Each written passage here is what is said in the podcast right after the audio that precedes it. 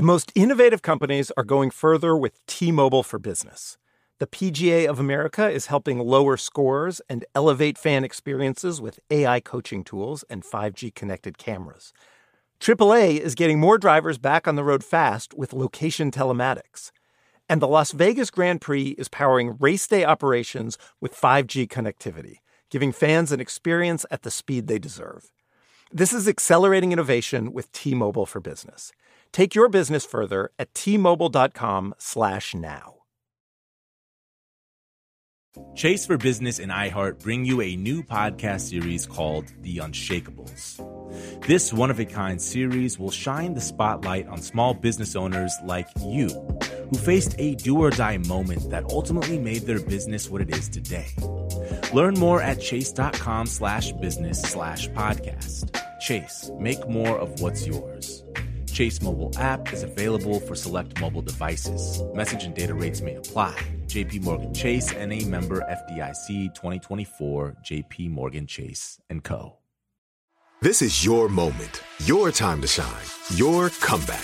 You're ready for the next step in your career and you want an education employers respect. So you're not just going back to school, you're coming back with Purdue Global. Backed by Purdue University, one of the nation's most respected public universities, Purdue Global is built for people who bring their life experience into the online classroom. Purdue Global, Purdue's online university for working adults. Start your comeback today at purdueglobal.edu.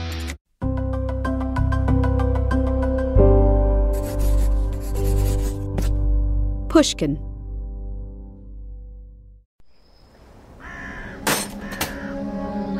There's no one else on Montague Place when plumber Harold Batchelor and his 16 year old assistant William Baldwin set off for their first job of the day. The sun has only just risen on this cold February morning. The pair pass three brick built air raid shelters, ugly, squat, and dank, that have been hastily erected amid the neighbourhood's grand Georgian townhouses. Something glinting on the ground catches their gaze. Something classy and reflective. William reaches down to pick it up. It's the end of a broken flashlight. And that's when he sees her. Two feet protrude from one shelter's entrance. Look at that! The feet of a woman. Harold ventures in, then hurriedly goes to fetch the police. Inside, the woman lies on her back, her head turned to one side, her scarf loosely covering her face. Her clothing and underwear have been ripped open, exposing her chest and abdomen. Her legs are stained with blood. Her face and neck are dark with bruises. She has been strangled. Evelyn Hamilton's gold watch stopped at 1 a.m. But when it's removed from the pharmacist's cold wrist, it begins to tick once more. As its hands sweep the dial, the police set about trying to identify the presumed sexual pervert who murdered its owner. But Evelyn Hamilton's killer is wasting no time either. He's already seeking out his next victim. Tonight, he will meet an aspiring stage starlet, coincidentally, another Evelyn, Evelyn Oatley, and he'll follow her up the stairs to her tiny Soho apartment.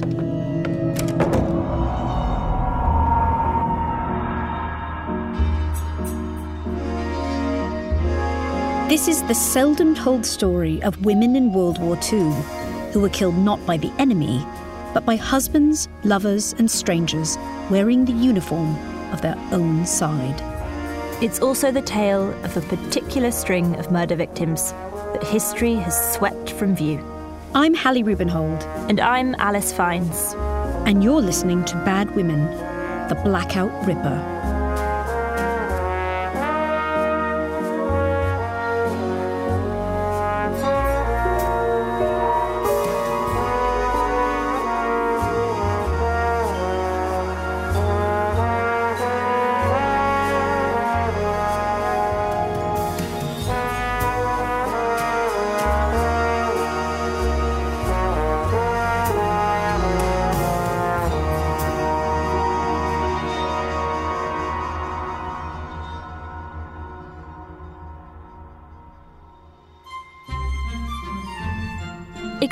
What brought Evelyn's mother, Rosina Magdalena Weber, from the high mountains, dark forests, and fairy tale castles of southern Germany to the lead mines and textile mills of Earby is a mystery.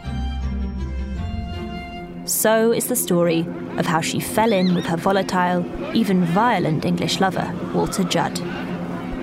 In the 19th century, economic turmoil and political persecution had seen many thousands of Germans migrate to Britain, and they came from all social ranks, from wealthy businessmen and bankers to the impoverished political refugee Karl Marx. Most were economic migrants. According to one German author, Britain had a reputation for abundance. Money lies on the street. He said that his compatriots would arrive on British soil with little money and little to no knowledge of English. They'd spend a few days in a hotel before looking for a more permanent home. And many found prosperity.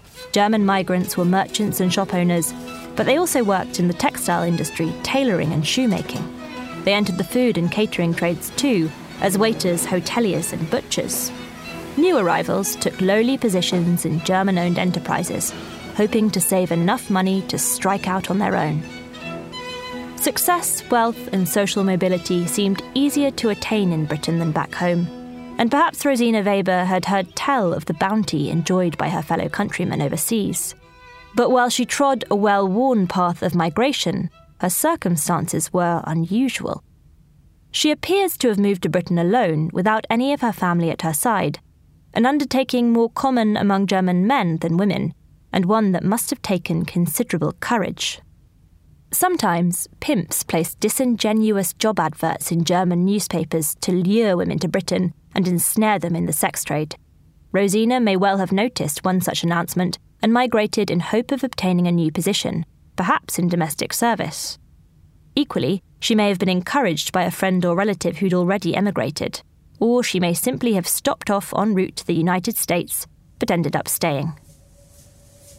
While London attracted many emigres, German communities thrived in other cities too.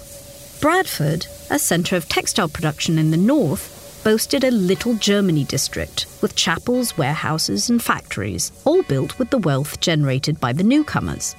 Maybe Rosina stopped off in Little Germany, for somehow she met Walter Judd, the son of a shop owner from Earby, a small rural parish nestled amid the rolling hills and windswept moors northwest of Bradford. When the couple married in 1905, Rosina was already pregnant with a son, Herman. In April 1908, a daughter, little Evelyn, followed. But if Rosina had hoped for a life of domestic peace in England's rural north, she'd be swiftly and bitterly disappointed. Walter jumped between jobs, taking whatever work he could. It's unlikely, therefore, that the family were ever of comfortable means. At one point, he was listed as a master greengrocer, selling vegetables as his father had. But at another time, he was a weaver at a local mill. That is, until he left the looms of the factory floor and joined a walkout over wages and working conditions, with some describing him as the ringleader of the strike action. As the dispute rumbled on, Walter even led a throng of at least 200 furious weavers to the house of a fellow worker who would knock down tools and join their strike. Walter Judd appeared at Skipton Police Court on Saturday, charged with throwing a stone through the window of a man named Tattersall. He was convicted of the crime. Walter seems to have been an erratic man and a rabble rouser who, at his worst, was also violent. We cannot know how Rosina responded to her husband's involvement in these clashes, but the heavy fine levied on him as punishment would surely have been difficult for the young family to bear. More trouble followed in 1909. When Evelyn was just a year old, her father again attracted the attention of the courts. Walter was out of work and had been drinking for several days straight when he entered a local inn and demanded more beer. Get me a stout. Come on now, Walter. You've had enough. Discovering that the landlord's wife was alone, he surprised her by unsheathing a number of sharp knives and spreading them across a table. You will look well if I cut your throat for you, he was said to have growled. One newspaper reported that he followed the frightened landlady into a back room, uttering abusive and violent language. Only the arrival of a local butcher, perhaps with cleaver in hand, convinced Walter to leave. In court, Walter claimed he was so drunk he hardly knew what he was doing and offered a humble apology for his sinister and threatening behaviour. But his criminal record, with eight previous convictions, raises questions about what home life would have been like for Rosina and the children. Walter certainly abused alcohol regularly. Was he temperamental and violent at home too? Another court case, this time brought by Rosina herself, answers some of those questions. It paints a portrait of abject domestic misery. In the summer of 1910, Walter had been released from another local jail, and between bouts of drinking had found work as a labourer. One morning, he slipped out of the family home and did not return. According to Rosina, to finance this adventure, he'd sold a truck that didn't belong to him and took his hook with the money. With the family breadwinner gone and desperate for an income, Rosina said she had to sell their home simply to be able to feed four year old Herman and two year old Evelyn. When Walter resurfaced five weeks later, he asked his wife to bring their children and move back in with him. But Rosina refused. He had no home to take them to, and besides, she had a different plan. She would send her children to live with foster parents and go into domestic service to earn her own living. The prospect of parting from her tiny children was no doubt heartbreaking, but Rosina was adamant. There was no other way. She was willing to work night and day, she said, but she could not tolerate Walter any longer. Life with my husband is not worth living. Walter did not attend the court hearing to answer the charge of desertion, and the magistrates made an order of judicial separation. The couple remained married, but Rosina was to have custody of the children, and Walter would pay seven shillings per week towards their maintenance. Better than nothing, perhaps, but still a pittance on which survival would be a struggle. When the household census was taken the following year, Walter and Rosina were still living apart. Rosina, it seems, had been compelled by her circumstances to go through with her plan, surrendering Evelyn and Herman to foster parents. This arrangement was probably organised through the local boarding out committee. The foster couple, who lived in the nearby town of Keighley, would have received a weekly payment to cover the children's basic needs. They would have pledged to provide Evelyn and Herman with proper food, lodging, and washing, and to endeavour to train them in the habits of truthfulness, obedience, personal cleanliness, and industry, as well as to take care that they attended school. Members of the boarding out committee might come and inspect the foster home at any time.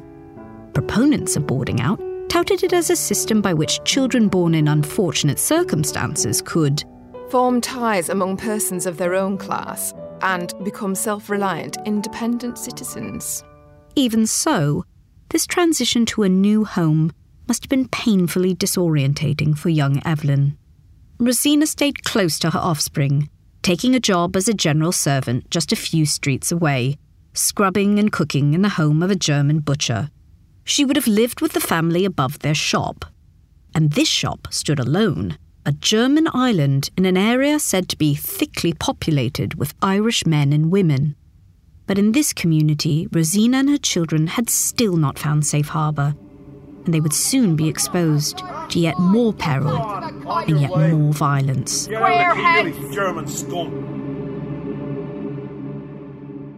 Bad Women the Blackout Ripper will be back in just a moment.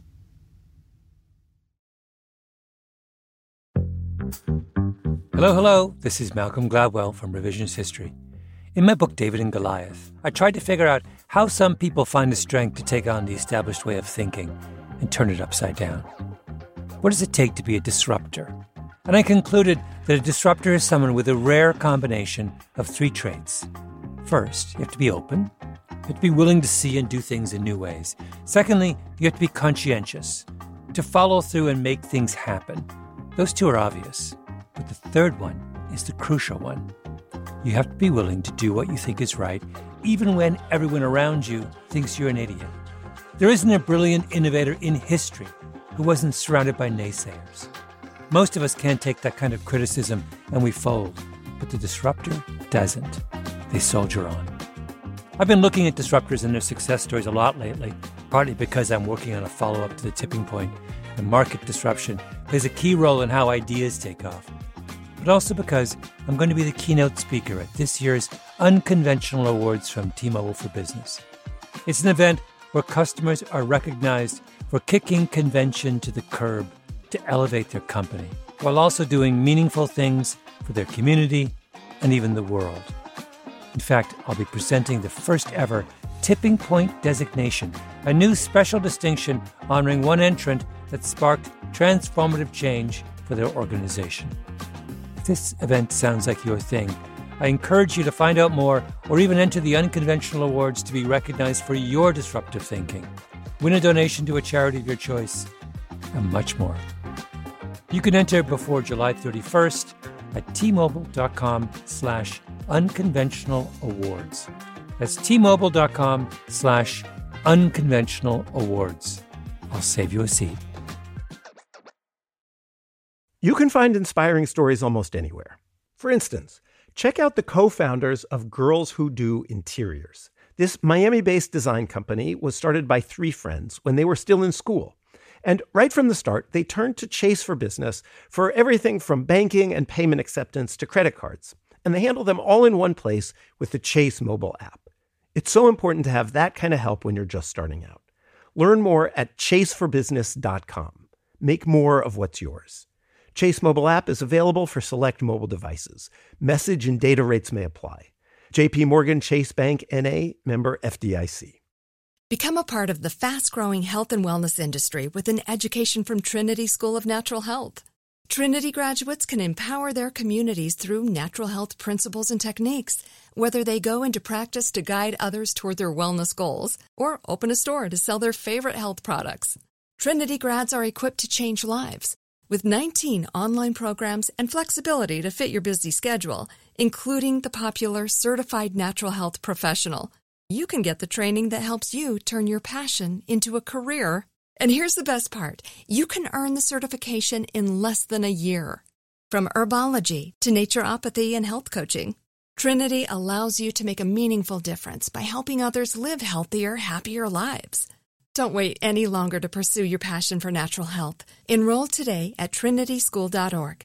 That's trinityschool.org.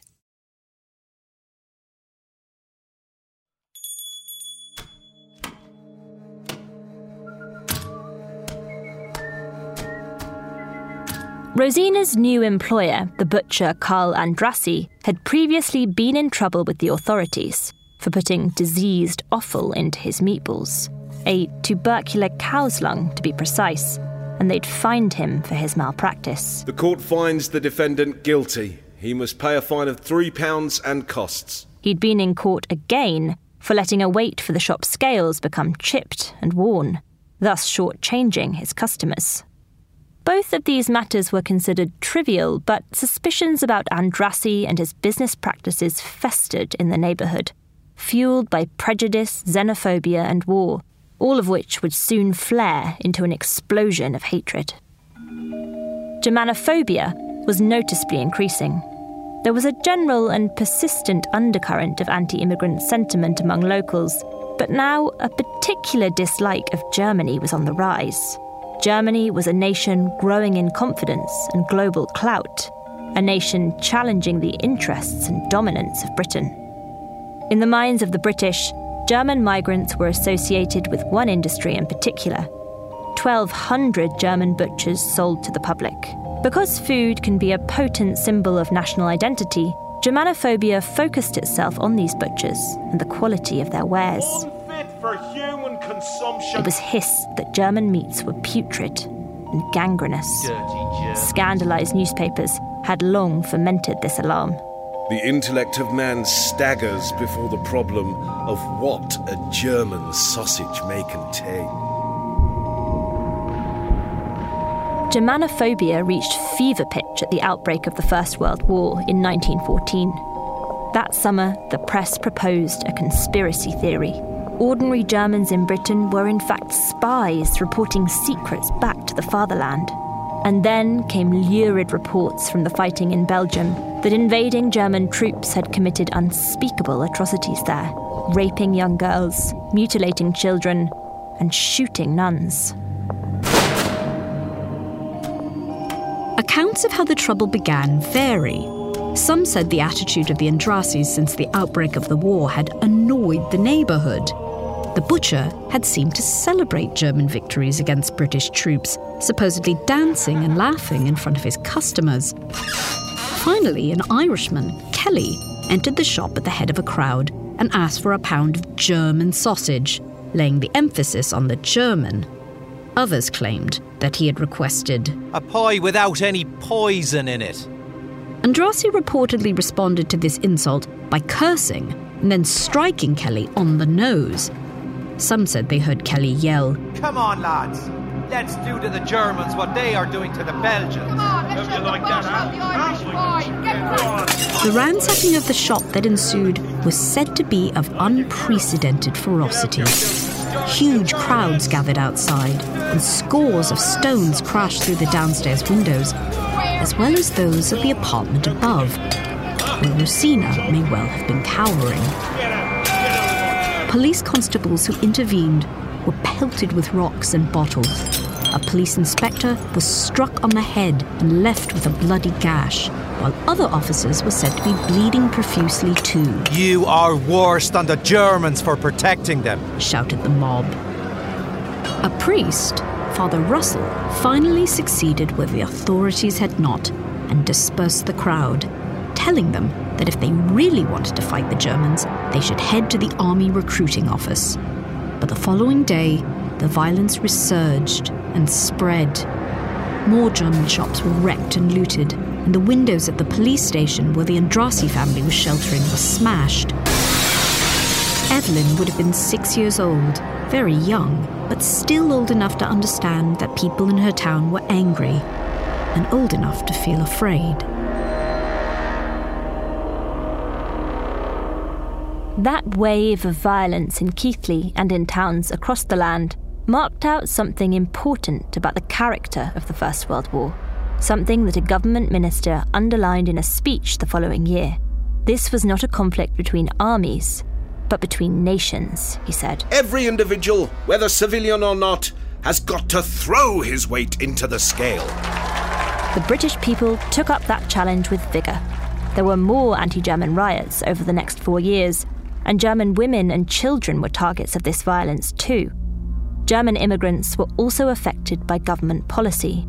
Some lost their jobs, and enemy aliens were required to register with their local police stations. Their freedom of movement was restricted, and some were even repatriated back to Germany. Rosina and her children may well have known Germans who suffered desperately under these measures, but they themselves would likely have been spared the very worst of this treatment.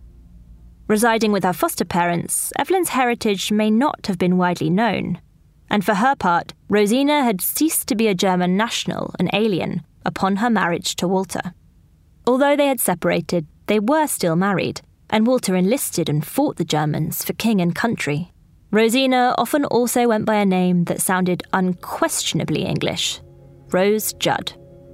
Still, there was a troubling strand of public discourse that did implicate Rosina, Herman, and Evelyn. Journalists and politicians invoked the racialized language of bad blood when they spoke about British children of German parentage. MI5, the British Security Service, described such children as enemy tainted, and matrilineal German kinship was a particular cause for concern those born to German mothers were more likely to be seen as potential future threats.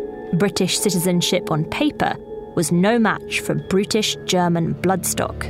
You can't neutralize an unnatural beast, a human abortion, a hellish freak, but you can exterminate it. Fumed one nationalistic magazine editor. For young Evelyn, the world must surely have seemed to be filled with bitter enmity. Not only was her home life troubled, her neighbours had also revealed that at any moment, they could turn violently on anyone they considered different. But there were bright spots amid the gloom, glittering distractions from grim reality. Keighley had a thriving theatrical and entertainment scene, boasting several theatres, a picture palace with 500 seats, and the Cozy Corner Picture House, which projected all the world's finest cinedramas three times daily at popular prices. Two tickets for The Unwelcome Mrs. Hatch, please. Cheap and comfortable, the cinema was an immensely popular form of escapism for the working classes. You can sit at the front for tuppence halfpenny, chairs further back are sevenpence. Booking ahead wasn't necessary. The auditoriums were warm, and the darkness also afforded cinema goers some privacy. Ooh, east is east. I love Florence Turner. Films would be projected onto a whitewashed screen on the back wall of the auditorium. And because they lacked sync sound, they were often accompanied by a piano or other instruments.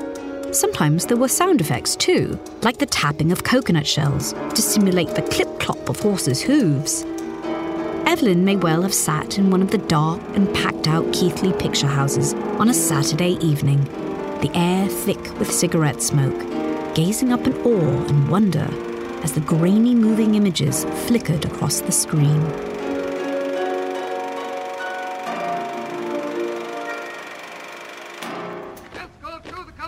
Age, military discipline, and the experience of war failed to mellow Walter Judd. During his service, he was charged with insubordination and received 28 days detention. He'd also been wounded, and the gunshot had left him permanently disabled. At war's end, a pension was awarded to make civilian life with such an injury a little easier. Evelyn was listed as a dependent. Walter and Rosina appear to have briefly reconciled. In 1919, they were living together in Keighley, but this arrangement did not last.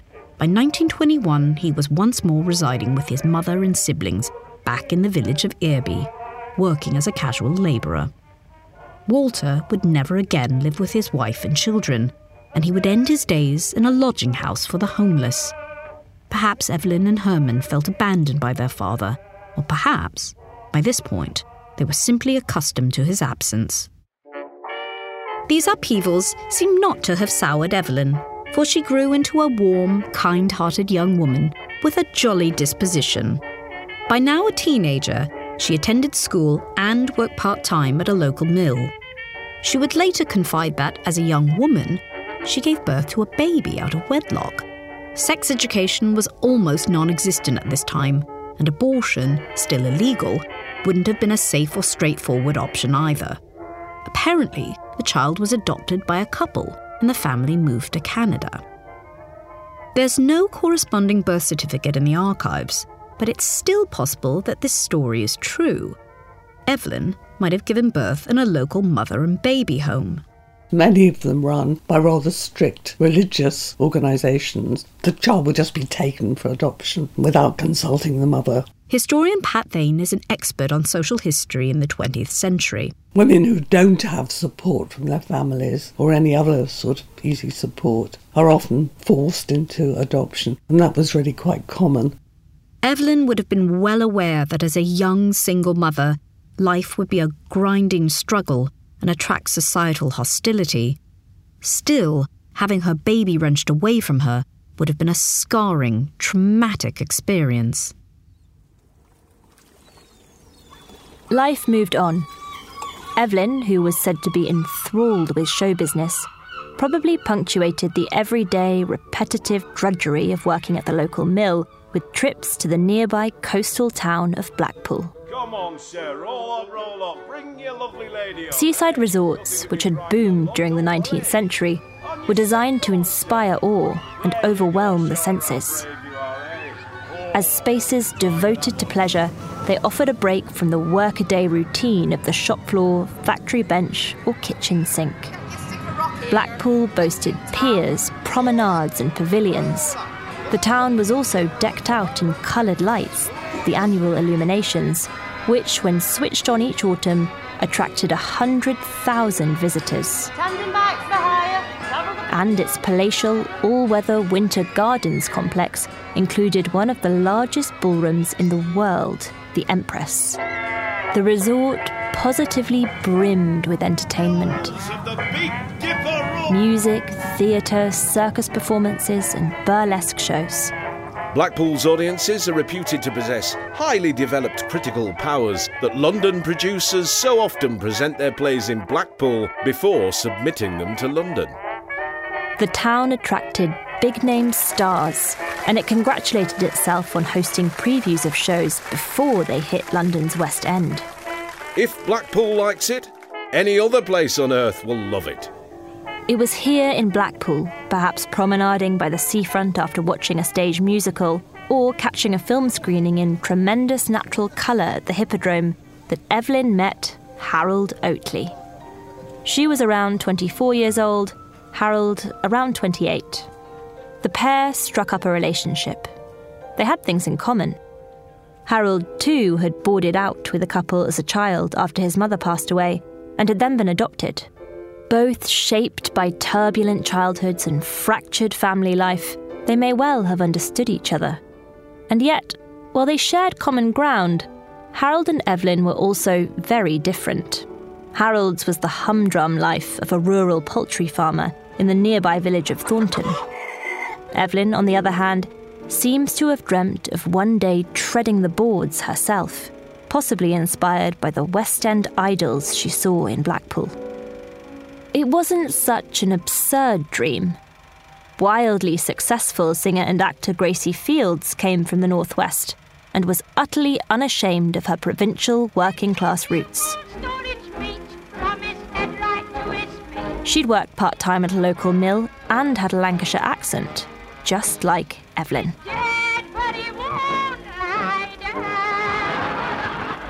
And so, while Harold stayed up north tending to his birds, Evelyn, like her mother before her, looked for new opportunities elsewhere.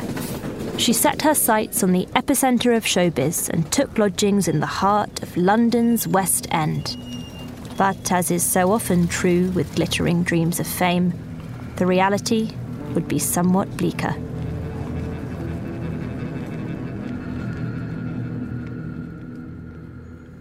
Bad Women, The Blackout Ripper will be back shortly.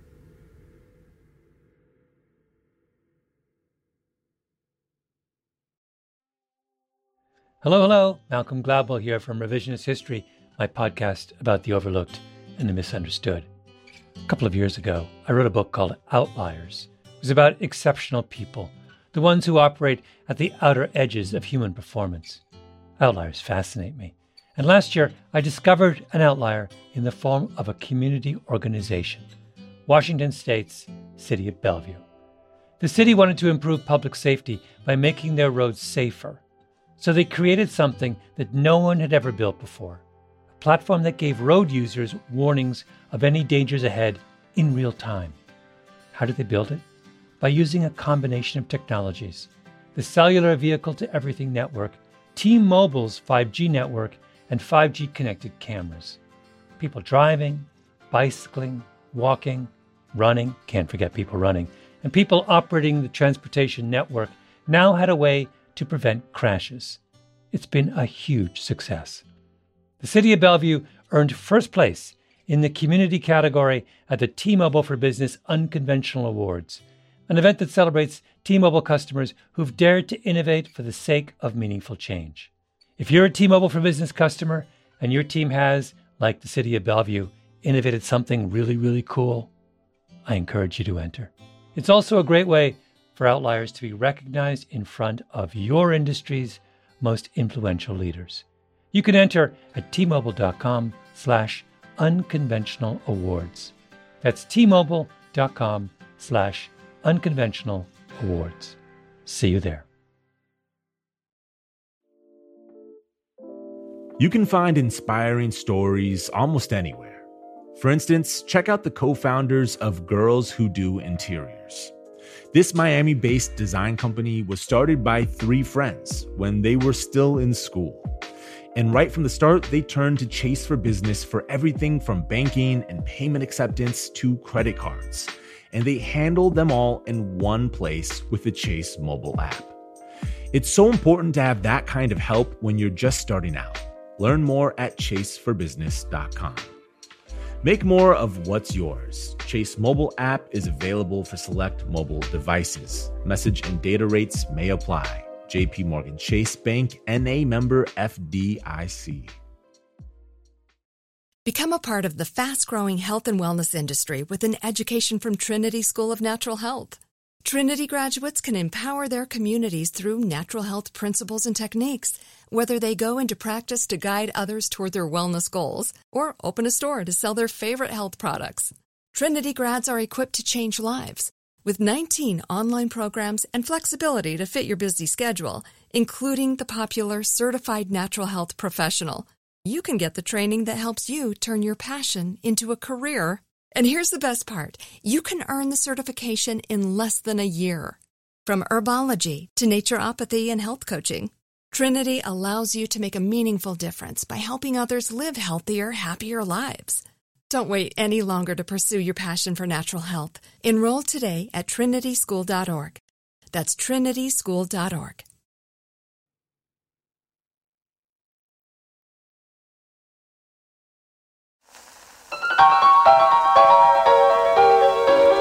In the 1930s, the Windmill Theatre was a somewhat odd new addition to London's theatreland. A converted five story cinema, the balconies and turrets of its facade were squashed into a tiny frontage that peeked out between the neighbouring buildings. Slightly set back from the main drag of rival theatres in a narrow side street, the windmill sat in a cosmopolitan quarter. Continental grocers and restaurants interspersed the shops of Italian tailors, makeup artists, and theatrical costumers. Physically at the boundary between slightly seedy Soho and upscale Piccadilly, the windmill occupied an entertainment borderland too, poised on a knife edge between licit and illicit pleasure. Perhaps this combination of bohemianism and racy countercultural nightlife fueled Evelyn's enduring fascination with the venue and its environs. Settling in Soho, Evelyn picked a fitting alias for herself a starlet's name. Here, she was no longer Evelyn Judd, but Nita Ward. And she told Harold she'd obtained a situation at the famous Windmill Theatre. With continuous daily performances of singing and dancing, it promised the snappiest shows in town. And according to the writer Elizabeth Bowen, the venue was so intimate that Windmill Girls would perform practically in your lap. The theatre would eventually become famous for its nude showgirls, with the prudish government censor only tolerated if they stood stock still. It was deemed these girls functioned as a national safety valve satisfying unruly male sexuality in the contained setting of the theatre auditorium. I've never seen a woman like you. Evelyn was said to have worked at the windmill before full nudity was allowed, and Harold believed she was a dancer in the chorus. In the 1930s, chorus girls were chosen for their raw singing, acting, and dancing abilities. Their training was short, and for the most part, their performance skills tended to be rudimentary, so it needn't have posed a problem if Evelyn lacked formal training in these arts. As a windmill girl, she would have been subject to a makeover that observed a precise notion of femininity, with carefully plucked eyebrows, good teeth, red lips, and permed hair, or even a platinum blonde wig. Boy, big head, move out the way. On stage, she would have sung, tap danced, and high kicked. The dog see the rabbit? It was a thrilling ride, but the hours were long and the pay was poor, equivalent to a shop girl's salary.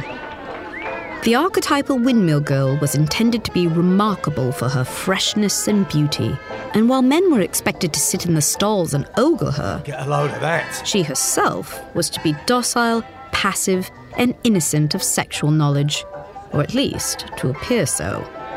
Theatrical historians have said Evelyn's name does not appear on any of the programmes or show bills for the Windmill Theatre over the years, and nor does her alias Nita Ward, casting doubt over the claim that she performed here.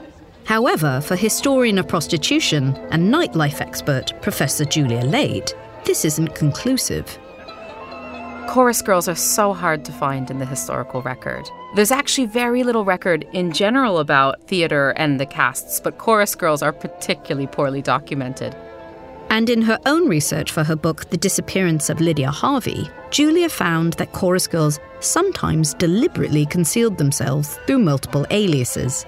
That's one thing I learned about pseudonyms in my research for my book is that people very rarely only have one.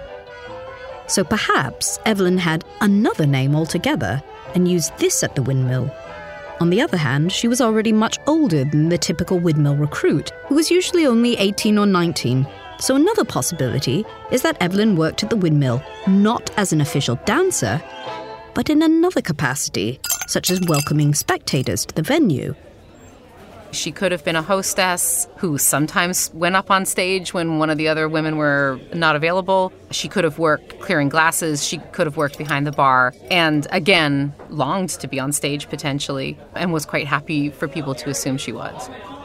Whatever the truth, that Evelyn wished to be associated with this iconic site of West End entertainment is important, a central plank in the mythology she was building around the character of Nita Ward for women working and living in that space, the windmill would have been seen as a coup, as an interesting, exciting place to work, as having made it as a revue artist. So I can see why she may, as herself, have allowed that story to circulate.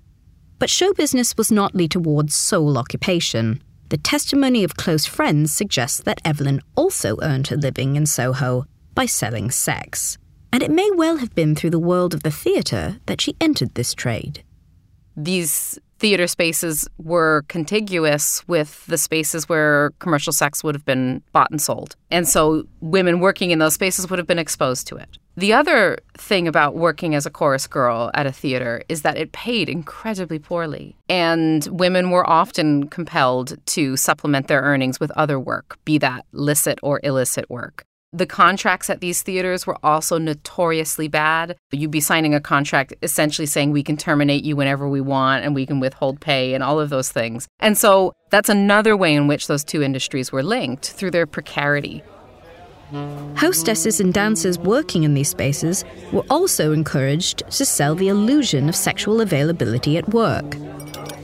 So the women working there, even if they weren't explicitly selling sex, were expected to act available and to trade on that kind of sex appeal to get men to buy drinks, to get men to come in, and also, of course, for tips. So if you're working at the coat check, for example, for tips. And so there's lots of ways in which these worlds are entangled. Theater provided multiple entry points. I'm in no way saying that every woman who was involved in theater was also selling sex, but there's definitely an overlap.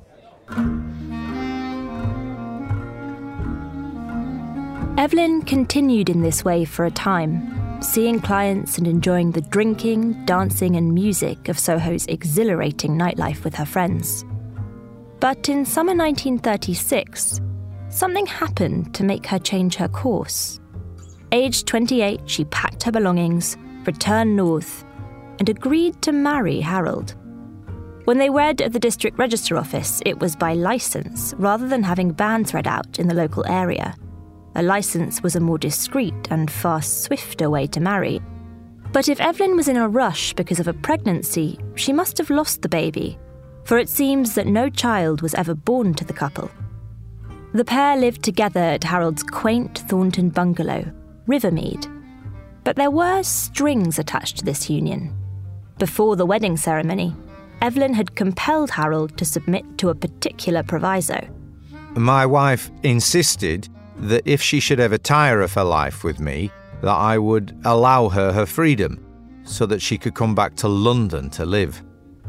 Maybe Harold had hoped that the new Mrs. Oatley would be satisfied with domestic routine, that London was well and truly out of her system, and she wouldn't ask him to make good on his promise.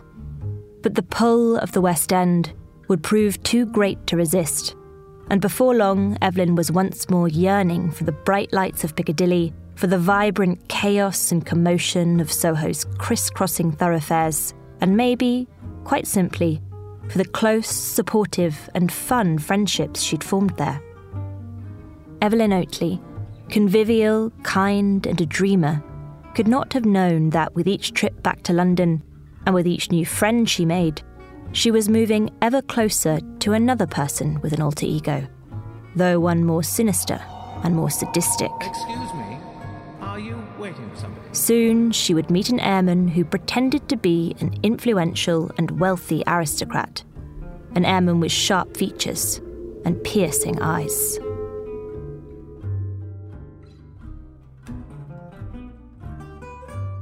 Bad Women, The Blackout Ripper is hosted by me, Hallie Rubenhold. And me, Alice Fiennes. It was written and produced by Alice Fiennes and Ryan Dilly, with additional support from Courtney Guarino and Arthur Gompertz. Kate Healy of Oakwood Family Trees aided us with genealogical research. Pascal Wyse sound designed and mixed the show and composed all the original music. The show was recorded at Wardour Studios by David Smith and Tom Berry. You also heard the voice talents of Ben Crow, David Glover, Melanie Guttridge, Stella Harford, Gemma Saunders, and Rufus Wright. Much of the music you heard was performed by Ed Gocken, Ross Hughes, Christian Miller, and Marcus Penrose. They were recorded by Nick Taylor at Porcupine Studios. Pushkin's Ben Tolliday mixed the tracks. And you heard additional piano playing by the great Berry Wise. Hi, Berry. The show also wouldn't have been possible without the work of Jacob Weisberg, Heather Fain, Carly Migliori, Maggie Taylor, Nicole Morano, Eric Sandler, and Daniela Lucan. We'd also like to thank Michael Buchanan Dunne of the Murder Mile podcast, Lizzie McCarroll, Catherine Walker at the Royal Pharmaceutical Society, and the Earby Historical Society. Bad Women is a production of Pushkin Industries. Please rate and review the show and spread the word about what we do. And thanks for listening. The tradition of breaking tradition continues with the return of the unconventional awards from T Mobile for Business at Mobile World Congress. This is an event that celebrates innovators whose bold actions took their industries to new places. If that sounds like you and you're a T Mobile for Business customer, enter today. If you win, you'll be publicly honored amongst some of the most influential leaders in industry, and me, I'll be there too. Enter now at tmobile.com slash unconventional awards. See you there. Become a part of the fast growing health and wellness industry with an education from Trinity School of Natural Health.